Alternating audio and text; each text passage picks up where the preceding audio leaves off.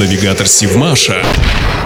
Здравствуйте, в эфире Сивмаш и рубрика «Судостроительный ликбез» с Еленой Воронцовой. Кто такой стропольщик? Стропольщик – это специалист, ответственный за перемещение грузов и их надежное крепление. На первый взгляд, такому работнику нужно только прицепить крюк к тяжелому изделию, проконтролировать его передвижение, отцепить оборудование. Но на практике все значительно сложнее, поэтому без особых навыков и знаний здесь не обойтись. Они работают в тесном контакте с крановщиками, которые перемещают тяжести. На Сивмаше есть 128-метровый портальный кран «Витязь». Он виден даже из города. Кран возвышается за зданием завода управления по улице Ленина. Это один из самых высоких объектов Севмаша. Он установлен в наливном бассейне предприятия. Многотонный гигант доставляет грузы на корабли проекта 11442М. Эта техника уникальна не только по своим размерам, но и по функциям. На вылете с 40 метров стрела крана может поднимать груз весом не менее 60 тонн, а в связке с другими кранами он способен доставлять на борт корабля крупногабаритное оборудование весом до 100 тонн. И руководит этим процессом стропольщик.